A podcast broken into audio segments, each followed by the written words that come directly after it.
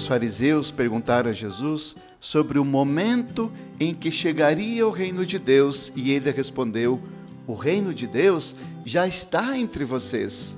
Como viver esse evangelho no dia de hoje?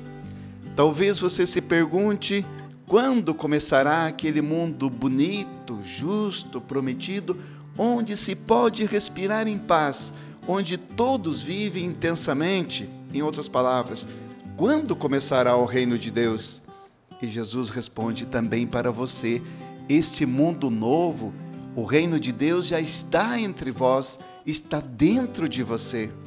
Dias atrás, uma psicóloga que faz parte de um grupo de vivência concreta da palavra nos disse assim: Gente, quando eu comecei a viver o amar a todos, isso transformou totalmente a minha vida. O rosto dela era radiante.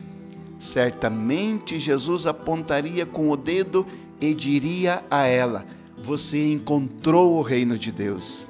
Agora, imagine você verdadeiramente amando a todas as pessoas ao seu redor